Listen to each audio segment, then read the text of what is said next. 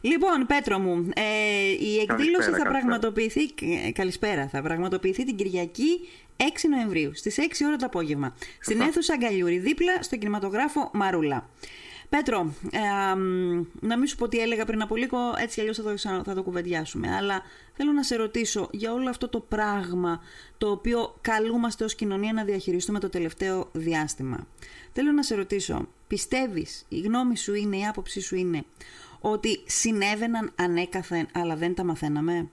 Συνέβαιναν αλλά δεν καταγγέλλονταν ή κάτι δεν πάει καλά στην, ε, στην ψυχοσύνθεση ας πούμε, της ελληνικής κοινωνίας.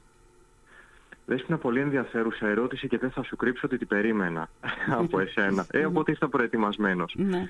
Θα σου πω λοιπόν την άποψή μου μιας που μου τη ζητας ε, θέλω προσωπικά να μην γίνω καθόλου αφοριστικός. Δηλαδή ναι. να μην πω ότι η κοινωνία γίνεται σκάρτη, χάνουμε τις ηθικές μας, ε, πάμε από το κακό στο χειροτερο Ε, θεωρώ ότι πάντοτε οι κοινωνίες μέσα τους, στα σπλάχνα τους, είχαν ανθρώπους που είχαν κακή Πάντοτε υπήρχαν άνθρωποι οι οποίοι δεν τους ένοιαζε αν θα κάνουν κακό στους άλλους. Ναι. Ε, θεωρώ ότι πάντα υπήρχαν τέτοια στοιχεία στην κοινωνία όπου και σε ό,τι αφορά τα παιδιά ε, τα στοιχεία αυτά, ε, τα κοινωνικά στοιχεία, δηλαδή άνθρωποι καθημερινοί ε, που συνταλεγόμαστε ενδεχομένως καθημερινά μαζί τους ε, πάντοτε υπήρχαν αυτοί που δεν τους ένοιαζαν θα κάνουν κακό στα παιδιά mm-hmm. και επιδιώκαν το ιδίον όφελος.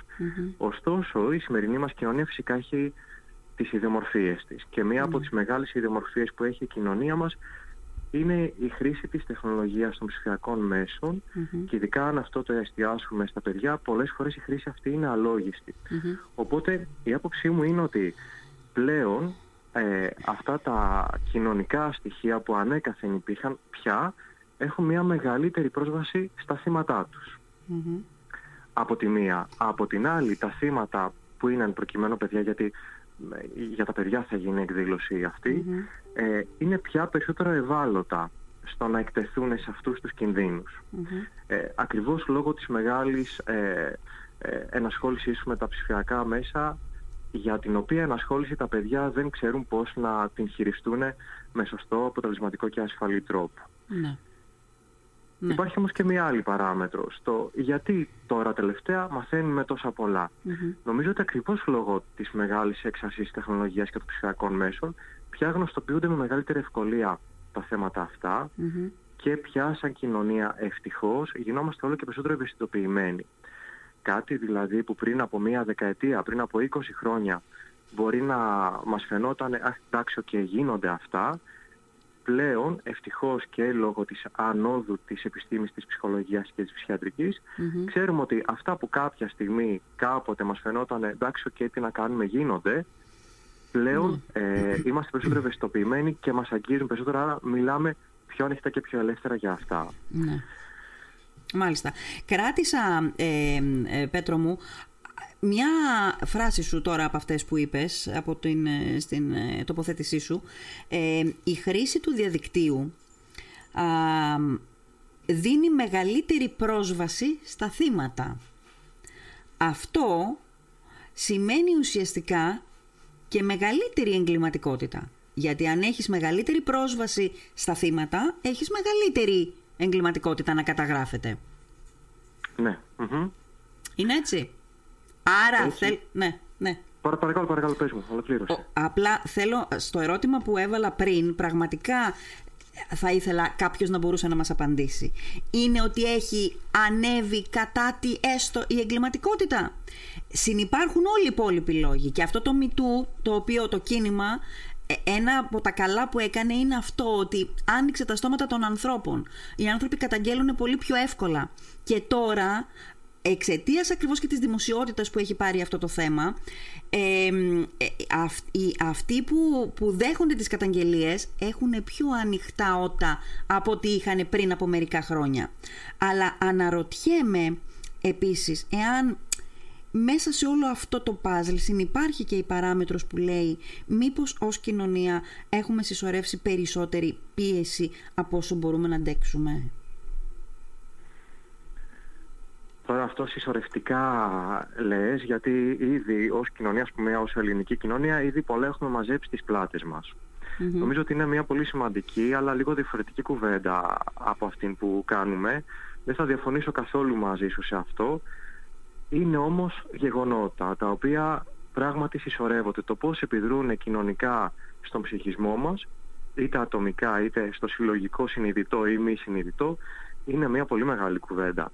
Ε, αναφορικά με την ψηφιακή εγκληματικότητα δεν είμαι ο καθήλυνα αρμόδιος για να απαντήσω. Γνωρίζω όμως ότι πράγματι υπάρχουν πάρα πολλές καταγγελίες, ε, όλο ένα και αυξανόμενες και φυσικά κατά τη διάρκεια του εκκλεισμού και της καραντίνας δέσποινα ε, υπήρχε μια έξαρση της εγκληματικότητας για τους προφανείς λόγους. Ναι.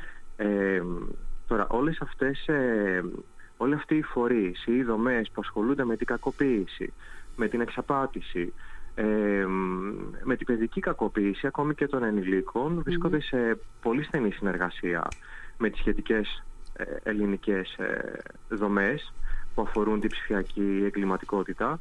Ε, και πράγματι ε, τα δεδομένα που παίρνουμε από εκεί ε, είναι, είναι συγκλονιστικά με την έννοια του πόσο εύκολο είναι πια είναι κάποιος παιδί είτε είναι κάποιος ενήλικας να εξαπατηθεί ακόμη και να κακοποιηθεί. Γιατί ακόμη και αυτό που λέμε το cyberbullying δηλαδή να το πω πάρα πολύ απλά ο εκφοβισμός που κάνει ένας θήτης προς ένα θύμα του χρησιμοποιώντας ψηφιακά μέσα Mm-hmm. Μπορεί να είναι ένας εκβιασμό, για παράδειγμα, αυτό που κάνουν πολλά παιδιά ακόμη και στη πλάκα. Ναι. Να φωτογραφίζουν, γιατί πολλά παιδιά, δυστυχώς ή ευτυχώς δεν θα το κρίνω εγώ τώρα αυτό, ναι. έχουν κινητά στα σχολεία. Ναι. Το θεωρούν πλάκα να φωτογραφίζουν ε, τους συμμαθητές τους στη τουαλέτα την ώρα, με συγχωρείτε, της ανάγκης τους mm-hmm. και να εκβιάζουν ότι θα σε διασύρω, θα το κοινοποιήσω σε όλους μέσα από τα διάφορα chats και τις συνομιλίες. Mm-hmm. Ε, αν δεν κάνεις αυτό, αν δεν μου δώσεις χρήματα, αν ναι. το ένα το άλλο. Είναι ένα είδος ψηφιακού εκφοβισμού και ναι. αυτό ναι. που δυστυχώς ε, ακόμη και σε μικρές κοινωνίες όπως είναι η δική μας παρατηρείται σε πολύ αυξημένα ε, ποσοστά. Ναι. Είναι, υπάρχει μια μεγάλη συχνότητα. Φανταστείτε τώρα όλο αυτό να γίνει σε πολύ μεγάλες κλίμακες ε, και κατά τη διάρκεια του εγκλισμού που όλοι μας πάνω από τα κινητά και τους υπολογιστές. Ναι, ναι. Ναι. Ε, και άρα λοιπόν και, και ο καιρός της πανδημίας αυτό το διάστημα έβαλε ακόμα περισσότερο τη νέα γενιά, τα νέα παιδιά στα κινητά και με έναν τρόπο πολύ βίαιο. Ε, δηλαδή είμαι σίγουρη ότι κάποιες ηλικίες απέκτησαν κινητό και άρα πρόσβαση σε έναν χαοτικό κόσμο πολύ πιο γρήγορα από ό,τι θα τον αποκτούσαν αν δεν υπήρχε ο εγκλισμός στην, ε, στην πανδημία.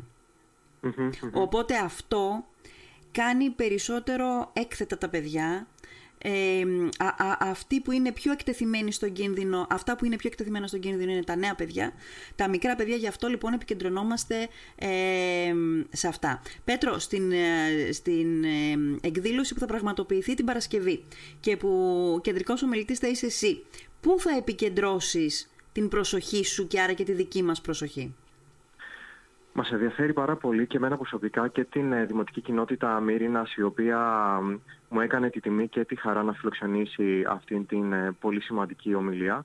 Ε, μας ενδιαφέρει πάρα πολύ να συζητήσουμε για τα πρόσφατα γεγονότα που μας συγκλώνησαν όλους και πανελλαδικά αλλά και την τοπική κοινωνία της mm λιμνου με τις διάφορες ενοχλήσεις που όλοι γνωρίζουμε. Ναι, ναι. Οπότε ε, ένας πολύ σημαντικός πυλώνας της συζήτησής μας θα, είναι αυτή η παρενόχληση, παύλα την οποία μπορούν να δεχτούν τα παιδιά, ενδεχομένως ιδίως τα κορίτσια, ενδεχομένως τα κορίτσια κάποιες συγκεκριμένης ηλικίας. Ναι. Παρόλα αυτά, ε, δίχως και πάλι να ε, έτσι, διεγείρω την αίσθηση επικινδυνότητας ή να ε, διεγείρω άλλα αίσθημα, αισθήματα φόβου, θέλω να μιλήσουμε ε, σε ένα πιο γενικό πλαίσιο για τους ενδεχομένους κινδύνους που μπορεί να αντιμετωπίσουν δυνα... δυνητικα τα σύγχρονα παιδιά. Ναι. Μπορεί να είναι εθισμός στο κινητό όπως πριν λίγο είπαμε, μπορει να είναι κάποιες ουσίες που υπάρχει μια τάση να ε, φυσιολογικοποιούμε τη χρήση ουσιών και ε, συναφείς Ε, οπότε θα κάνουμε και κάποιες γενικές κουβέντες γύρω από τους σύγχρονους ενδεχόμενους κινδύνους ναι. των παιδιών. Ναι. Ωστόσο, ο κύριος πυλώνας θα είναι οι παρενοχλήσεις και οι κακοποίησεις. Ναι, η παρενόχληση και η κακοποίηση, μάλιστα. Ε, και αγγίζουμε, θα αγγίξεις και το θέμα των γονιών σε όλα αυτά. Δηλαδή, είναι αναπόφευκτο να συμβεί αυτό. Είναι αναπόφευκτο. Αναπόφευκτο να συμβεί αυτό. Αλλά ε, τώρα μια και μιλάμε στον αέρα και χωρίς να, να, να, πώς να, πω, να απλώς να τροφοδοτήσουμε λίγο την κουβέντα της α, Κυριακής τι θα έλεγες ότι με δύο κουβέντες, τα υπόλοιπα και τα αναλυτικά θα μας τα πεις την uh, Κυριακή, τι θα έλεγες ότι πρέπει να προσέχουν οι γονείς; Μιλάω για τις φυσιολογικές περιπτώσεις τώρα, έτσι; Γιατί δεν δε θεωρώ ότι είναι φυσιολογική περίπτωση όταν ο ίδιος ο εγκληματίας έναντι του παιδιού του είναι ο γονιός, γιατί εκεί τι να πεις για την περίπτωση αυτού του γονιού, πώς να προστατεύσει το παιδί; για τις άλλες περιπτώσεις. Ε, πέρα από το προφανές το οποίο φυσικά θα το πούμε και από κοντά το είναι πάρα πολύ σημαντικό οι γονείς να οικοδομήσουν μια ανοιχτή επικοινωνία με το παιδί δηλαδή το παιδί να μην τρέπεται, παύλα φοβάται, παύλα να μην αισθάνεται ότι και να πω κάτι δεν θα ακουστώ ή θα παραμεληθώ.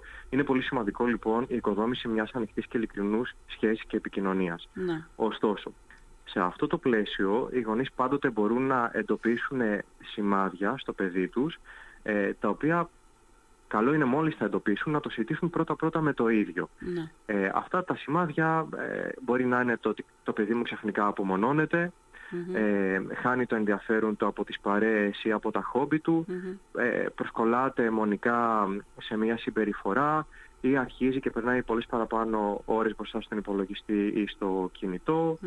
Μπορεί να παρουσιάζει κάποια σημάδια άγχους, τα οποία εκδηλώνονται ψυχοσωματικά, για παράδειγμα πονηστικία, ταχυκαρδίες, μπορεί να βγάζει κάποιες ε, ε, δερματικές, ε, δερματικά συμπτώματα. Ναι. Ε, συμπτώματα μπορεί ενός άγχους δηλαδή που δεν εκφράζεται με άλλο τρόπο και εκφράζεται μέσω του σώματος.